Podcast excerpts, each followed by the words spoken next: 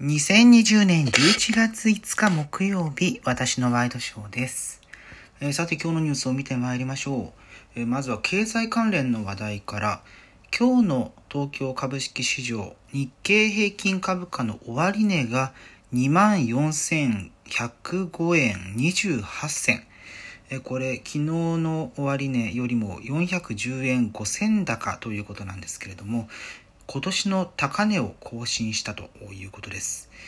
ということは、コロナ以前、まあ、コロナがね、本格化してきたのって2月、3月あたりからなので、1月も含めた最も高値ということになるんでしょうね。うんえーこの水準になるのは2018年10月以来約2年1ヶ月ぶりということなので、えーまあ、コロナ以前の状況に戻っている形になっていますね。えーまあ、これはあのアメリカの大統領選が、まあ、票が、まあね、今のところまだどちらが勝利かっていうところが一晩明けても全然、えー見えない状況ではありますけれども、えまあ、あのアメリカの株価あ株式市場ではある程度資金が資金がといいますか高値で推移していることを受けて今日日本でもお東証が上がったということなようですけれども、もうこれでね、結果以下によってはまた少し下げて、えーというのところも出てくるのかななんていう気もしますね。うんまあ、日本経済特に株価の面ではアメリカの影響って結構大きく受ける傾向にあるので、えーまあね、一番いいのはねアメリカに、えーがどういう、まあ、株価の値動きがあってもあまり左右されないような、まあ、独立した形がえー望ましいっちゃ望ましいとは思うんですけれども、まあ、そうでない以上はね今あるものをどうしていくのかというような感じもありますね。うんまあ、個人的には、えー少しでも 上がってくれた方が、えー自分の資産が増えるんじゃないかななんていう期待もありますがまあそればっかりはねうん投資っつうのは水物ですからねなかなか、えー難しいところがあるので、えーそれぞれですね、えー皆さん個人個人の責任においてえやっていただければななんていうふうに思いますね。はい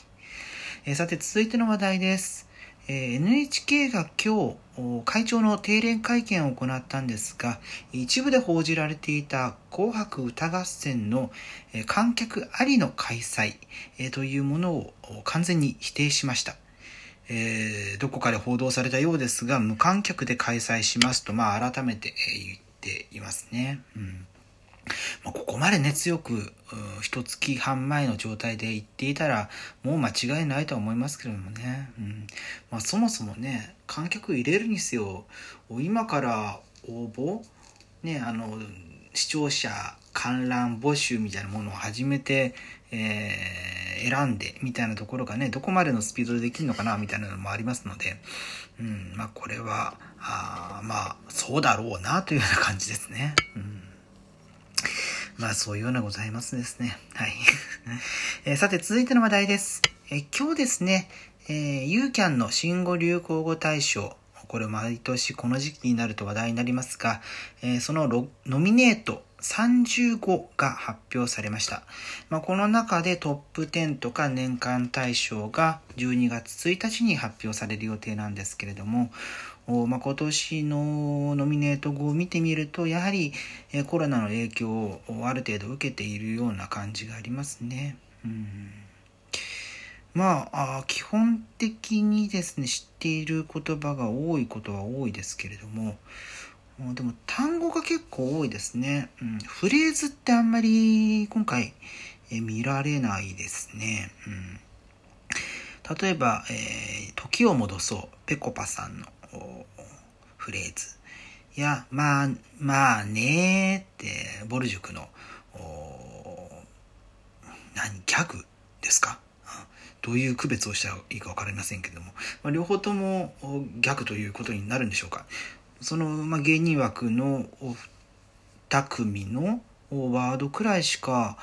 うん、フレーズとしてはないですね。まあ、ちょっと近いのが恩返し。これ、顔芸恩返しという2つの言葉としてノミネートしていますが、まあ、半沢直樹のあれですね。うん。恩返しですじゃないんですね。あの、7年前、2013年に、えー、私社会人1年目だったので結構記憶しているんですが、4号同時受賞だったんですよね。あの年、まあ、半沢直樹があって、倍返しだが確かついたはずなんですけれども、倍返しだと、林修先生の今でしょ。あと、あまちゃんのジェジェジェ。えっ、と、あと一つは、あの、オリンピックの誘致が決まった年なので、えー、おもてなしっていう、滝川クリステルさん。まあ、今、小泉クリステルさんですか？のフレーズ。この4つが、ま、あ年間大賞に同時で、えー、受賞したということがありましたけれども、なんかね、そういうところ考えると、フレーズとしてはどうなんだろうな、なんて気もしますね。うんまあ、かなりですね、このコロナ関係の言葉、えー、新しい生活様式とニューノーマルという言葉がまあ同時に入っていたり、えー、アマビエ。アマビエはね、今年、えー、私も今年知りましたけれども、うん。そういうのがね、今まで聞いたことない言葉ね、ソーシャルディスタンスももちろん入っていますが、えー、密、3密、うん、自粛警察なんてのもありますし、濃厚接触者 PCR 検査、うん、こうしたところが入ってきていますけれども、個人的には夜の街って結構、使われていたようなイメージでしたが今回は入っていないですね。まあ、ちょっと後ろ向きな表現というか、えー、かなりね揶揄するような形で使われてた傾向があるのでそうしたものは排除したってこともあったりするのかもしれないですけれども。うんまあね、あとは、えー、なかなか見慣れない単語で言うと、カゴパクという言葉。これ皆さんご存知ですか？えー、この間からですね、レジ袋が無料化しまして、あ、無料化、有料化しまして、えー、お金がかかるようになって、えー、で、今まで、えレジ袋タダでもらっていたんだけれども、まあ、買いたくはないということで、え買った時のカゴ、まあ、袋詰めするためにレジでそのままカゴを渡されますけれども、まあ、そのカゴを持って出てしまうと。まあ、カゴをパクってしまうってことですよね。うん、それをカゴパクというふうに言っているんですが、なかなかね、うん、どこまで定着してるのかっていうのは分かりませんよね。もうこれ関係の話題だったら、もう今回ノミネートされてませんけど、カゴパクが入るんだったら、クルリポイも入ってもおかしくないですよね。クルリポイっていうのは何かっていうと、あの、生鮮食品をスーパーで買った際にですね、その包装をポイと捨てて、そのまんま帰ってしまうと。例えば生ものだったりするとスーパーのゴミ箱にそのまんま、えー、捨ててしまうことで、え、衛生上の問題が出てくると、え、そういうようなことがですね結構注目されていて、え問題だななんて話もありましたが、うん、そういうのも入ってこるのかななんていうふうに思ったりしますね。うんえまあこれから先、えー、一月ちょっとありますから、えまた発表を待ってですねその時にご紹介することもあるかなというふうに思います。えー、さて続いての話題です。え、これちょっと個人的には 注目する情報ですけれども、まあ、今日報じられているんですが、えー、バラエティ番組電波少年の新シリーズが、え来年1月からワイワウワウで放送されると。えこれもともとね、日テレでやっていたものなんですけれども、電波少年、え松本明子さんと松村邦弘さんが出ていて、まあ、今はね、もう司会者として、え、成功している猿岩石の、まあ、猿岩石といったらね、わからない方ももしかしたらね、いるかもしれないですけど、有吉さんですね。有吉さんと森脇さんという方のお二人のコンビでしたけれども、のヒッチハイクとか、そうしたものが注目されていたものなんですが、これがノンスクランブル、まあ、通常ワウワウってスクランブル放送って言って、まあ、お金払っている人だけが見られるコンテンツなんですけれどもノンスクランブルということは加入していなくても見られるというような形になるんですね。うん。まあそれはすごいな。見る人多いな。ただねちょっと気になるのが、えーまあ、当時の、まあ、電波少年っていうのは、うん、T プロデューサーと、土屋さんというプロデューサーが T プロデューサー、後に T 部長なんていうふうに言いましたが、が、えー、出演者に結構な圧をかけて えー、あれをやれというようなことを言うのがあ面白さの根源だったわけなんですけれども、まあ、それが今のご時世受け入れられるのか、まあ、特にここ23年で一気にパワハラとか、えー、そうしたものに対する風当たりが強くなった背景もあるのでその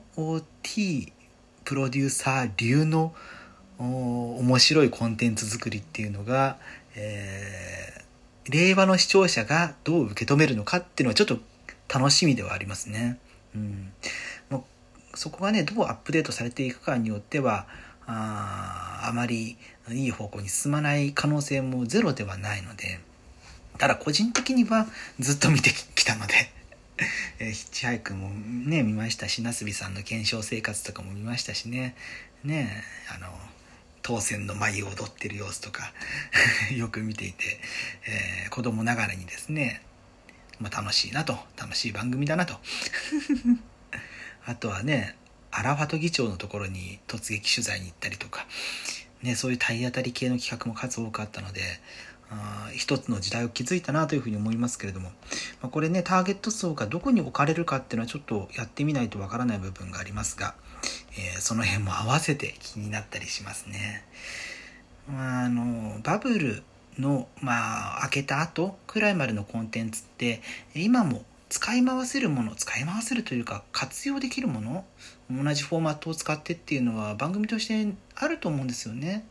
うんまあ、今いろんなことしづらいご時世だからこそ過去のコンテンツの遺産ではないですが、まあ、そうしたものを再利用するって形はいいんじゃないかななんていうふうに思います。ということで2020年11月5日私のワイドショーでした。それではまた明日。